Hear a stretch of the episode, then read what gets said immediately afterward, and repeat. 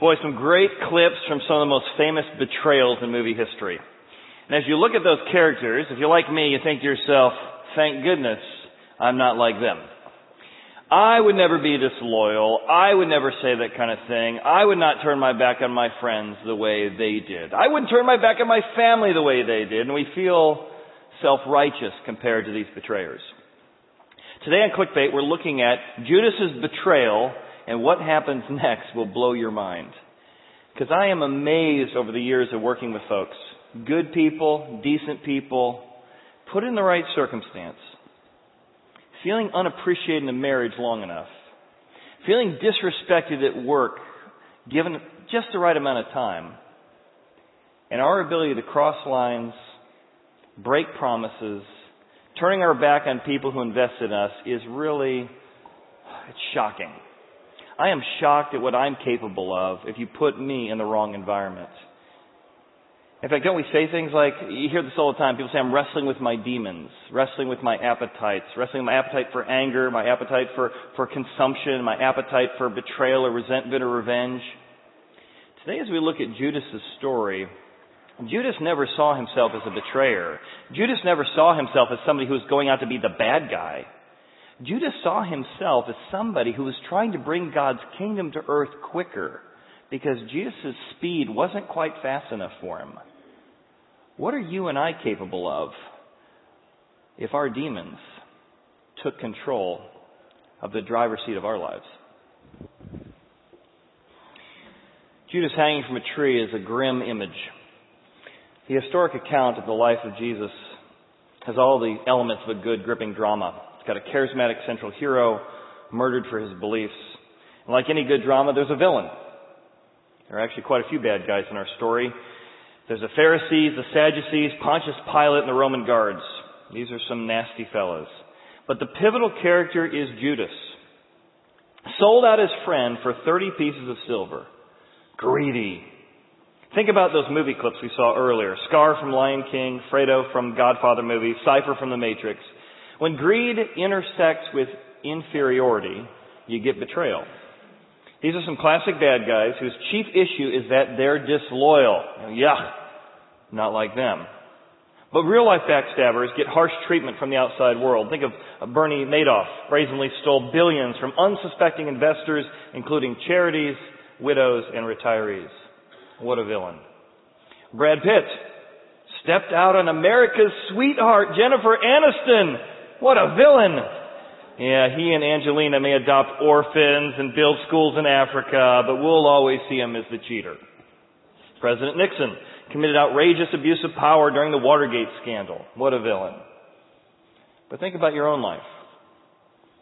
You ever found somebody, a family member, a friend who stabbed you in the back? Somebody you didn't see coming? Stuff like that that's hard to repair, and, and what could be worse? So that brings us back to Judas. He stabbed Jesus in the back. His mentor, his rabbi, his leader, his friend. What a villain. And he's such a villain that his name became synonymous with betrayal. When someone commits an act of treason or disloyalty, we even call them today, what a Judas.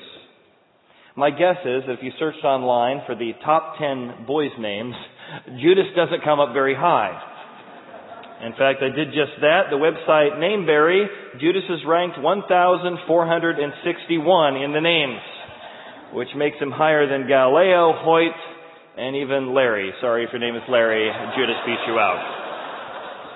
By the name, by the way, Chad is 763, down from its all-time high of 25 in my birth year, 1973. Anyway, I digress. Judas, Judas Iscariot is known for his greed. He's known for his betrayal. He's also known for his suicide. Suicide is a tragic and dreadful act. Often its perpetrator is a person overwhelmed with desperation, completely lacking in hope. From time to time, we hear about suicides in our culture, puts it in the mainstream consciousness. A celebrity like Kurt Cobain or Robert Williams takes their life and it's front page news. But suicide is difficult and perplexing. It's deemed as unforgivable act by many. It's referenced in hushed tones, and many of us don't know how to act when it happens. We're reluctant to discuss it. And if a family member or friend in our community is touched by it, we just don't know what to say. Cobain and Williams were tormented by depression and drug abuse, so it's easy to give them a pass, but society likes to call suicide a cop out, cowardly. If that's true, then Judas is left with quite a resume of unflattering adjectives. He's greedy, he's disloyal, he's cowardly. Not sure you can get much worse than that. The series is called Clickbait, and I want to entice you to think that maybe there's more to the story than what we've been led to believe. What if I were to tell you that Judas was no more of a villain than you or me? Let's pray. Father, we just ask uh, this morning that you would give us the freedom to look in our own hearts and see what areas of betrayal or darkness or pain might be in us. God, that you would open our eyes to blind spots. For those who've come in this morning looking at the condition of our world with all of the murder and all of the mayhem, God, it is so easy to feel hopeless. And so, Father, I ask that you would give hope and give uh, love in the midst of difficulty to each one of us here today. And we ask this in your name. Amen. Well, if you don't know the story of Judas, we showed you a little video clip of some of the story. But basically, he was a man who betrayed his friend for 30 pieces of silver. He was the treasurer for Jesus' uh, ministry. And apparently they had enough money that the treasurer was stealing from them and no one noticed. And ultimately, his act of betrayal was so devastating to him that he will commit suicide at the end of his life. But I want to propose to you that the real story behind the headlines is that Judas wasn't so much scandalous or a scoundrel as he was ambitious. And it was his ambition for something good that motivated him to cross the lines to get the reputation he has today. So you need to understand what was going on during that time of history. The Romans had been in charge of the area of Jerusalem for years, and they have been brutal oppressors. And they have done horrible things to keep control of that area of the world. In fact, I got a chance to visit climbing up the backside of the Sea of Galilee. There is a, a incredible mountainous uh, climb. My, both my kids went to Israel this summer, and this is a picture my daughter took of this area climbing up to the mountain that overlooks the Sea of Galilee. There in that area are giant caves, deep caves, dug by the Zealots. And the Zealots and the Maccabees, or the Maccabees, they were trying to rebel against Rome because of how cruel Rome was, how devastating Rome was, the way they crucified your friends and your neighbors, the way in which they would come in and take your children or your daughters or your wives. So the, the Zealots were actually doing a, a Red Dawn kind of guerrilla warfare coming against the Romans and starting to be somewhat successful. But they were scared that the Romans would come against their families. So they dug these caves or carved out these caves in this hillside where they hid their wives and hid their children from the Romans. The Romans discover the Zealots are hiding their family members here. They lower down cages, go into these caves, and take the women and children, slit their throats, and throw them off the cliff, and they land in this valley. It is said that over 5,000 people died, women and children, that day because of the brutality of the Romans. And Judas is so tired of the occupation.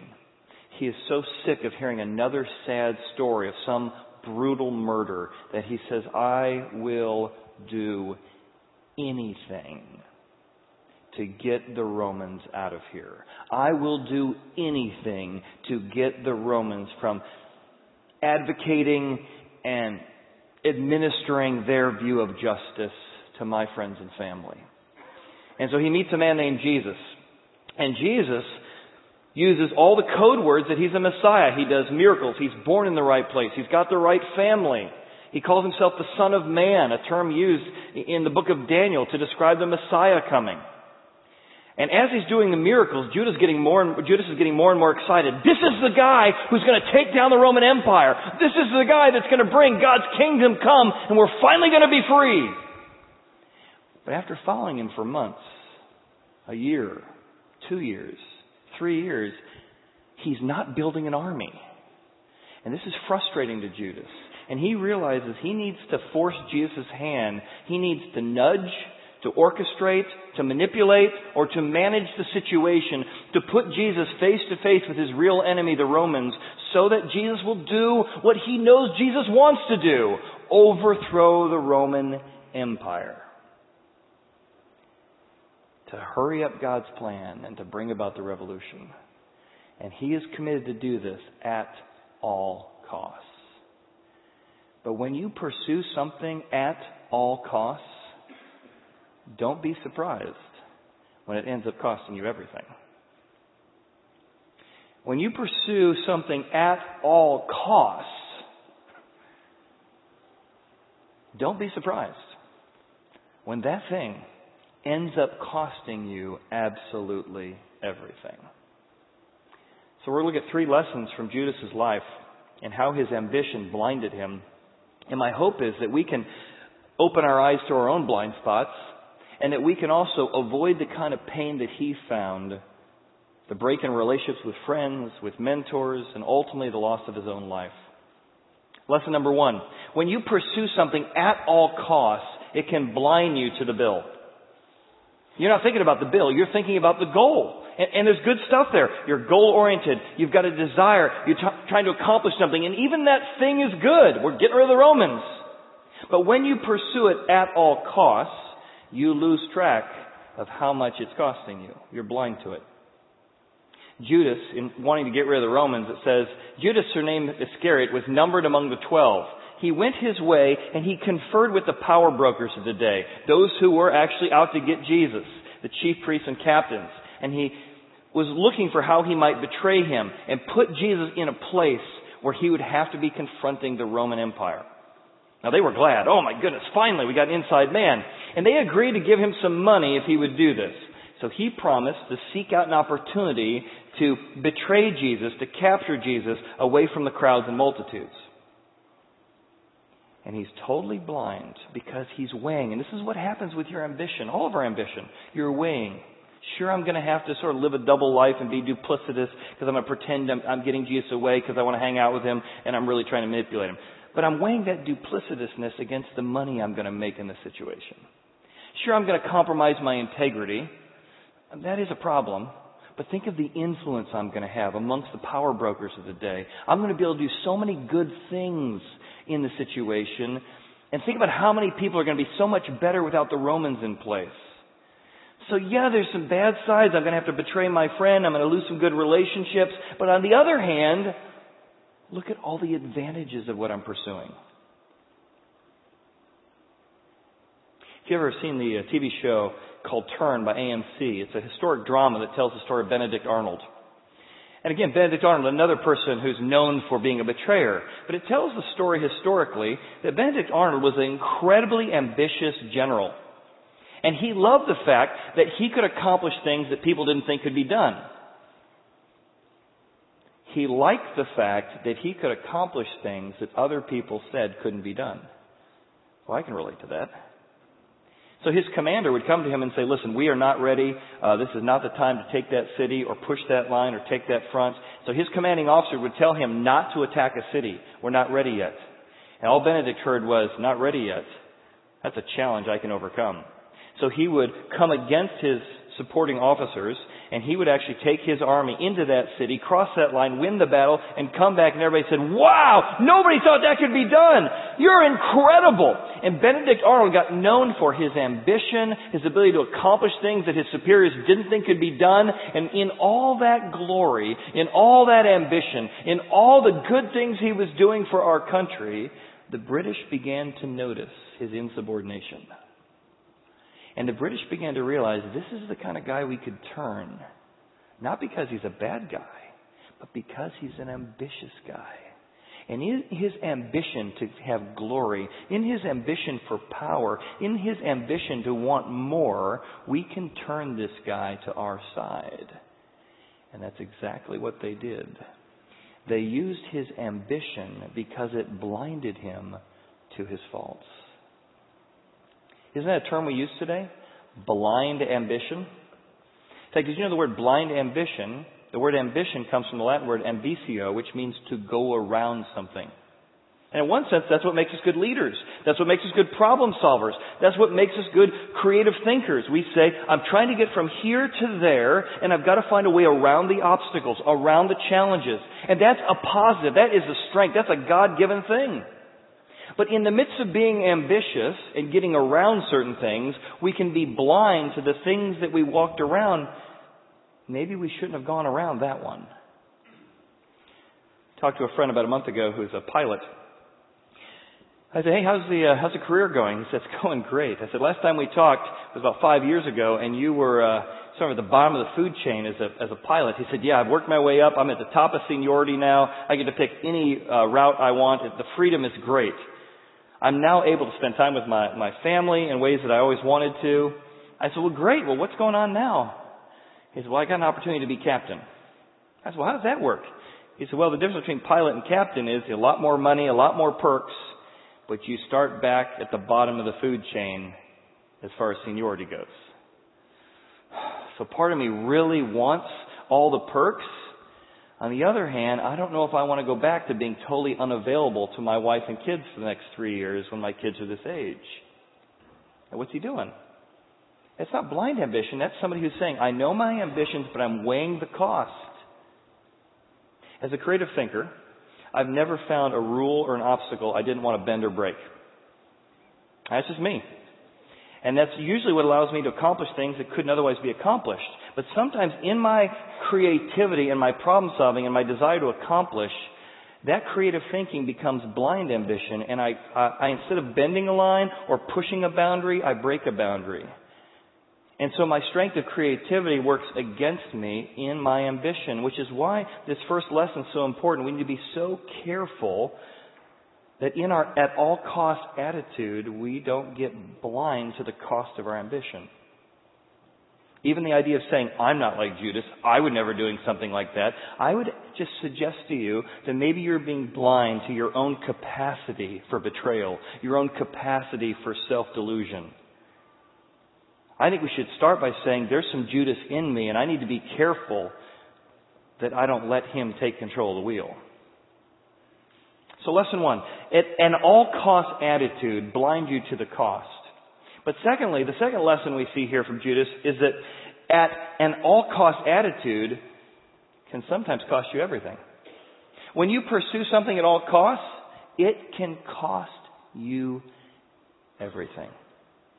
So the question is, what if Judas, at the end of his life, looked back at what he had done and said, oh my goodness, what I gained was not worth what I paid?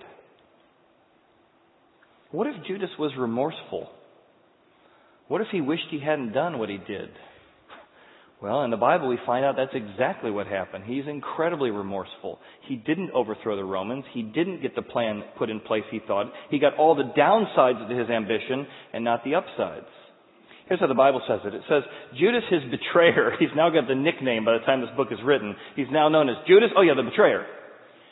So the first thing he loses, it cost him everything, his reputation, his name, his friendship. That he had been condemned. Jesus was condemned. Judas was remorseful. Oh no, that's not what I wanted to happen. And he brought back the 30 pieces of silver to the chief priests and elders and says, Oh, I sinned. I betrayed an innocent person. And look at how they respond. The same way anyone responds who uses you to cross certain boundaries. Be it your own conscience, your conscience, the people involved, the situation says, What's it to us? We got what we wanted. But I thought I, what's it to you? You take care of it. We're not here to help. And he threw the pieces of silver into the temple and departed and went and ultimately said, What kind of a person would do this? And he hung himself. What I got was not worth what I paid. Deep regret, remorse. I wish, I wish, I wish I could go back. remember my friend Steve. He and Elizabeth had been coming to our church in Atlanta for a couple of years.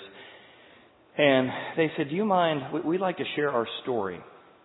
And so we talked to them a little bit about their story, and, and they agreed to come up and share their story on stage one day. And the story was this Steve said, You know, I was in a marriage and I was feeling unappreciated.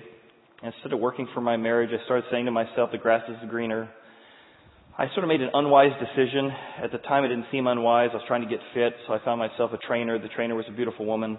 The beautiful woman ended up being my now wife, Elizabeth. And Elizabeth and Steve talked about how their affair that had destroyed his marriage and broken up relationships and how sorrowful they were. And worse than that, that this relationship, this affair that had promised all good things, all the things an affair promises, you know, because it's a fantasy, not a reality, built their new relationship on distrust. Boy, if you're willing to cheat on your last wife, how can I know I can trust you? And how, as they came to find the God of the Bible, they found that He could forgive them for what they've done. They had to go and make reconciliation with his ex spouse, and he apologized for what he had done and his betrayal. But he also said, I, am now realizing the cost of what I did, the cost to our marriage, the cost to my integrity, the cost to my moral authority as a father. I'm so remorseful because uh, at the time it seemed like a quick pleasure. I deserve this. I'm not appreciated. Our relationship's sort of going cold anyway. But now I wish I could go back. It's cost me everything. The 30 pieces of silver probably seemed like a great deal at the time, and now he's like, it wasn't worth it, and he throws it back to him. But why does he throw it back? Why 30 pieces of silver? Why does he bring it to this location? Why on this day and why in this place? I want to propose to you that it's perhaps because Judas was trying to do things God's way. What? That in his remorse, I think he was trying to find his way back to God. Ultimately, he'll realize that maybe God's forgiveness he doesn't think is big enough for what he's done. Let me take you back in time to another book in the Bible called Zechariah. Interesting book. God shows up and the nation of Israel has been destroyed. Persia has taken over from the Babylonians and sent the people back to rebuild the temple for the first time. Zerubbabel's come back. He's a, he's a commander. He's a, he's a political leader. And God says in the book of Zechariah, I want you to be careful of how you think I'm going to put my plans in motion. I'm going to send a Messiah that he called the branch. And right now there's two leaders in your midst. One leader is Joshua. He is a high priest. As a high priest, I'm going to bring my kingdom come into the world through the priestly power of forgiveness and through loving my enemies. On the other hand, there's another person I have sent to this area, and his name is Zerubbabel. And he's a military, uh, political governor leader.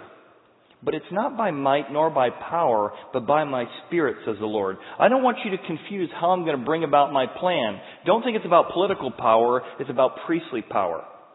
So keep that in mind. He turns to Zechariah and says, my, my people are so confused on how I'm going to bring about the Messiah, they're going to think it's a military commander versus a priestly one, that I want you right now, right now, I want you to grab the silver and gold that came from the captives, Next slide. And I want you to run, and I want you to make out of that a crown. And I want you to take that crown, and I want you to place it not on the military commander, Zerubbabel. I want you to put it on the head of Joshua the high priest, so that my people will know that my plan for the Messiah is that a priest would be on the throne, not a military dictator. That he would bring about a council of peace. I think Judas read this and realized, oh my goodness, I did the same thing that they did 400 years ago. I mixed up God's plan. I thought he was going to come as a military commander that overthrew the Romans like Zerubbabel, and instead he was going to come as a priest who would die to intercede for the people, like Jesus did. And I think he kept reading in Zechariah. And Zechariah says, and so here's what I want you to do. If you mix up the difference between these two, I want you to take the wages that were poured out for me 400 years this is written before Jesus' birth. More than that, but at least 400. And look at the specifics. They weighed out for me wages, 30, 30 pieces of what? Silver. Imagine with inflation rates trying to predict in advance 400 years later how the Messiah would be betrayed with 400 pieces of silver. And when you understand that you were given wages because of your misunderstanding of God's leadership style, political versus priestly, you were to take that silver and throw it to the potter. That princely price they set on me, and I took the 30 pieces of silver and threw them into the house of the Lord for the potter. This is written 400 years before Jesus. And I think Jesus is going, this is how I get back. This is how I get right with God. I gotta go to the house of the Lord and I gotta throw the silver and say, I mixed up God's plan. In my ambition to get rid of the Romans, I thought God would do it through political power, not priestly power. And these coins, and throwing them back was a way of saying, I'm sorry. I was wrong. I mixed up God's agenda. I was not submitted to his plan. I thought I knew better than him. But ultimately, his betrayal was so deep that he did not think God could forgive it. Judas was remorseful because he thought that what he had done was too big for God to forgive. We've talked a lot about suicide over the last year just because we've had several people in our church who've committed suicide. And I'll just say again, from a Christian perspective, let me tell you why suicide's wrong and whether or not it's forgivable. Suicide is not wrong because it hurts other people. That is true, but that's not why it's wrong. The reason Christians believe that suicide is wrong is because God is the author of life. And so when you take your own life, you're putting yourself in the place of God. And that's why suicide's wrong. However, when you judge other people, you know what you're doing? Putting yourself in the place of God. When you worry about the world, it's saying, God, I don't like how you're controlling things, so I'm going to worry and control things through my own worry. You're putting yourself in the place of God. So, though suicide is wrong, it's not unforgivable. Nowhere in the Bible does it say it's unforgivable. What causes suicide? Sometimes it's biochemical changes in somebody who was thinking fine a second ago. Something biochemically happens. Sometimes it means thinking a lie, acting in the midst of feeling a lie. And so the great news of the grace of God that Judas did not get is that suicide is forgivable. The grace of God, though he doesn't endorse suicide, can cover the shame and the guilt. And for many of us, we've had the scar of somebody we cared about died like Judas did. But worse than that, it became a secret in our family that you can't talk about. And we had the pain, and now the grief, and now the shame, and now the secrecy. And so I just want you to know that we have a lot of folks in our church who wrestled with suicide. And I want you to know that you're dis- I hope you're discovering a God who can give you hope when you're discouraged and depressed. And if you're if you're discouraged and nobody knows, everybody looks like your life's together like Judas does. You're the treasurer, you're the CEO of Jesus' ministry. But behind the scenes, there's remorse and there's darkness. I want you to know that God wants to meet you in your fear. He can bring hope into a hopeless situation. And even in your ambition that may have led you to places you never thought you'd go, crossing lines you never thought you'd cross, God still wants to step into the mess. When I was 17, one of our family friends, Dal Mitchell, committed suicide. He'd been friends with my father since my father was 16 and accidentally ran his motorcycle into one of his bushes. they became friends, and I got to know him, you know, from very early on. He was an artist. He had emphysema, even though he'd stopped smoking, you know, five, six years ago, which required him to carry an oxygen tank with him. He came to our little small town post office there, and he left his oxygen tank in the car. It was a short little walk to get his mail, and yet he totally lost his breath, and, and there was nobody there. It's a small little town.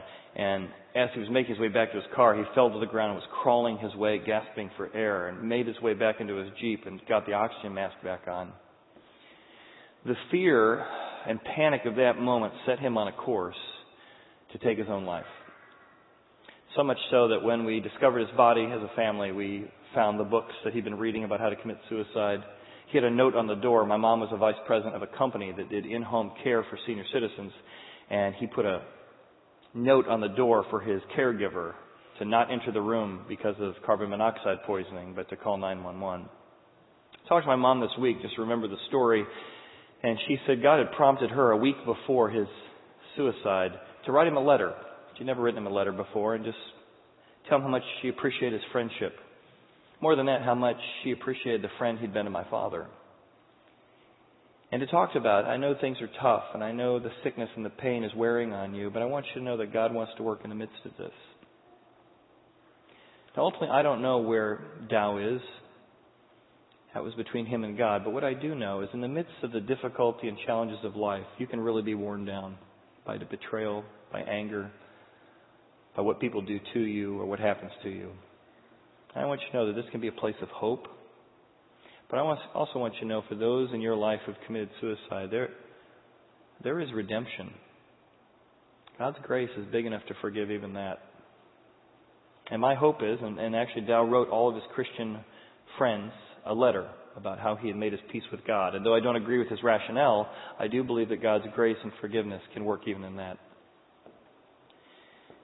What's bizarre when you think about the compromises He said, if Judas had realized that God could have forgiven him, we could have a story like the story of Peter, a man who betrays Jesus but still finds forgiveness and becomes a leader in the church. But Judas could not believe that what he had done could be forgivable. He throws the money to the chief priests, and the chief priests, again, you just see incredible compromise and people keeping their power. The chief priests take the money and they say, well, we can't put this money in the treasury. Why not? Well, there's a rule that says you don't put blood money in the treasury. Now think about that for a second. We're totally okay with using the money to hire a mercenary to kill a guy, but let's not put that in the main general account. But isn't that what we do? You can see the financial fudging going on. You can see the, the rationale in their mind. So they consulted together and said, what should we do? Also coming out of Zechariah, I might add, and they buy with the field a cemetery to bury people in which ends up being the very cemetery that Judas ends up hanging himself. And they call that place the field of blood. And an interesting behind the scenes historic reference to this place, that field of blood is called the Hinnom Valley. And in 1948, when Israel was reestablished as a nation, fulfilling prophecies predicted hundreds of years in advance, the UN came in and they turned to Israel and said, hey, we want to help you. We want to be your protector. We want to negotiate on your behalf. And they said, oh, we've got a, just a piece of land for you, UN. And guess what piece of land Israel gave the UN to build their headquarters? Built on the field of blood the home of the betrayer. Shows about how much Israel trusted the UN back during those times. Maybe still. The cost. For Judas, it cost him everything. It cost him his family, it cost him his life, it cost him his friends, it cost him forgiveness, it cost him hope. Which brings us to our last lesson, is that when you pursue something at all costs, you can convince yourself you know it all. And that's the problem. You don't have people in your life to push back and question your thinking and say, whoa, whoa, whoa, what do you, I don't think that's quite right. I think you've crossed the line here. You, you, you convince yourself you know it all and you don't have enough people in your life who love you enough and, and, and are, are can risk your relationship enough to say, whoa, whoa, whoa, you've become a know-it-all. That is off base. That is not appropriate. That is not right. The goal, which is good, is having you cross lines that you shouldn't cross. And Judas became a know-it-all. He thinks he has figured out exactly how to get rid of those Romans, and Jesus is going to do these miracles. He's going to come face to face with the Romans. Liberty is going to come, and the whole place is going to be changed. And he shows up that day with the multitude and with the guards, and he comes up to Jesus, and he thinks he's got Jesus fooled. Wow, fooled. Rabbi, good to see you. Man, this is working just as I planned. Which Jesus, I love this, turns to him and says, Hey Judas, are you, uh, are you betraying the Son of Man with a kiss? He knows. Yes, he knows. You can't outsmart God. You will reap what you sow. For God is not mocked. In due time, you do reap what you sow. And Jesus just calls him on the carpet and says, You think you know it all? No, you're not fooling anybody, and you're certainly not fooling me. I know exactly what you're doing here. In fact, that's why I'm here. I'm going to die on that cross for your betrayal, for your unfaithfulness, for your conniving, and for your ambition. Not just for yours, but for all human beings who think they know it all. I'm dying on behalf of that very attitude. Blind ambition. There's a book written about that in the 70s was uh, written by a guy named John Dean. He was recruited to the presidential counsel by um, Nixon in 1970. He would actually be in prison by 1974. As he was uh, put in place, they found he was the kind of guy who could get stuff done and could get around indicio obstacles. One reviewer of this article described the book this way, and I thought it was so good in describing what is in all of us we need to be careful of that know it all attitude. Here's what it says John Dean was one of the sleaziest White House operatives. Look what he described him. A compulsively ambitious striver. Before he lied, before he betrayed, and before he turned his back on the very people he was helping, This is what he was known for compulsively ambitious striving, who pandered to his superiors' worst impulses. He largely engineered the cover up of the illegal activities and then turned informer in time to plea bargain for himself. Oh my goodness, this didn't get me power. I'll get it this way. It's difficult to believe that such petty minded and amoral individuals could have attained such positions of power in the executive branch of the United States government. Blind ambition brings into focus, here it is, the process which gave many of these men their jobs and their power and the lengths to which they were willing to go when their power was threatened. And isn't that in all of us? The lengths we go to climb the ladder, the lengths we go to get influence, the lengths we go to get our, our, our company or get our, our, our, our family into the right situation and the lengths that we went to get the power are the same lengths that we go to keep the power. And then keeping the power and keeping the goal becomes more important than how we got here or why we got here to begin with. Which is why I think our challenge today, the thing we need to wrestle with is this. Have you ever considered the cost of your ambition? Again, ambition is a great thing. It's a God given thing. Something that we should be celebrated until it turns to blind ambition. What's been the cost of your ambition? Let's look at a few areas. How about the risks to your health? In all your ambition of building your career, have you had a doctor who said to you, you you've got to stop being under this kind of stress? Have you had a medical professional say to you something like, or haven't you said it to somebody, your heart can't take 10 more years of this? You worry too much. You're way stressed out all the time. And the cost of your ambition is that you are destroying your body. The risks to your health has been the cost of your ambition, and you've been blind to it until that heart attack or until that report. How about the cost of your recreation? Remember you said, hey, I want to have several homes, I want to do great things, and, and in your ambition, you bought those great things, but you don't have time to relax. You don't have time to go on vacation. You've got a lake house that it's July and you still haven't been able to visit the lake house because of the cost to your recreation. You've created a scenario where your job is so, so taking up all your time that you can't do the very thing the job is supposed to provide, a life where you know how to relax, to rest, to not be on all the time, know how to recreate. You can't think of the last time you had a date night or had actually time to be with those children that you were going about all these ambitions for. But the cost of your relationship. For many of us, the cost of our ambition is we just haven't had time to build friendship. We just don't have the time for it. We're really good at estate planning. We've got the estate planning all together for our kids. We just didn't have time to actually invest and get to know our kids. I want to tell you, it's not too late. Whether kids are in their 20s or 30s, just like Judas, God can work in the midst of it, but you got to consider the cost of your ambition and say maybe it's time to change course.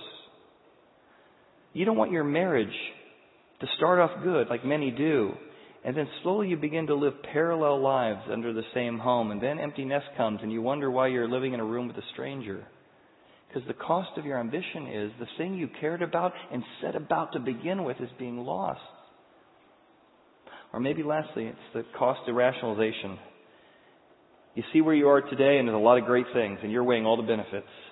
But when you look at the cost of your rationalization, you realize, oh my goodness, I have crossed lines I never thought I'd cross. I've gone places I didn't think I'd go. I stayed longer here than I ever thought I'd stay. I have begun to talk rationalization to myself all the time. And here's my hope for you God wants to save your life. God wants to rescue you from the downsides to all these costs that are weighing up and accumulating behind the scenes. And God says, I want to rescue you. In the same way Peter denied Jesus and Judas denied Jesus, Peter found a God that could forgive him and could lead him in the midst of his betrayal. Could lead him from where he was betraying Jesus three times, cursing his name even, to becoming the leader of the church that changed the world wherever you are, whether you're one step over the line or ten steps over the line, whether you're at the point where you're feeling the consequences to your marriage falling apart or family falling apart you're beginning to feel the remorse, I wish I could go back, wherever you are, God wants to forgive you, and more than that, He wants to lead you. God is the kind of God who comes to save us. And He was doing everything in His power to get Judas' attention. Judas, I'm here to save your life. before it's too late.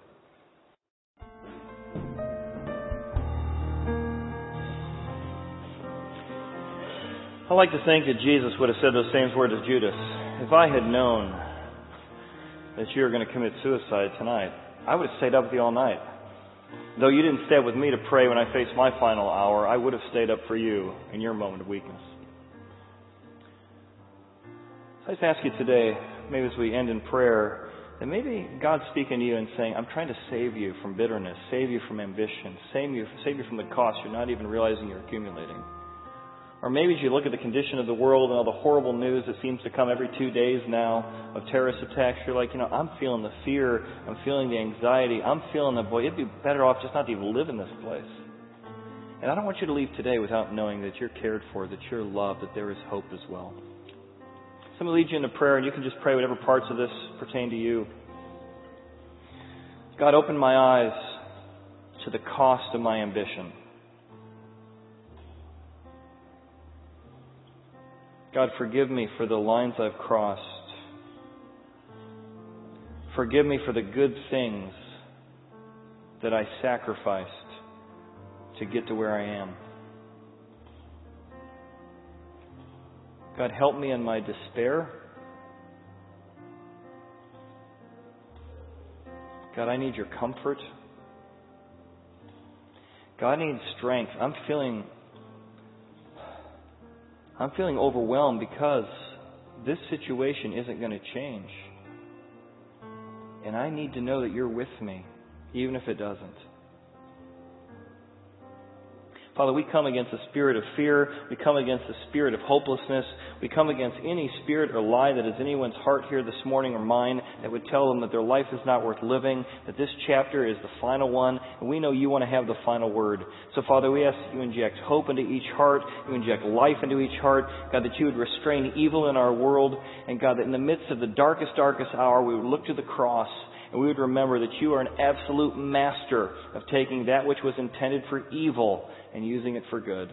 And we put our confidence in that, not as wishful thinking, but as the historic reality of the death and resurrection of Jesus Christ. And we ask these things in your name. Amen. Amen. Thank you for being here today. If you came uh, and just want somebody to chat with or put a name to the face, we'd love to meet you. Third door on your left is the hearth room. Also, if you came prepared to give financially, there's some offering boxes right outside the door. Thanks for being here. We'll see you next week as we continue Clickbait Part 3. Thanks again.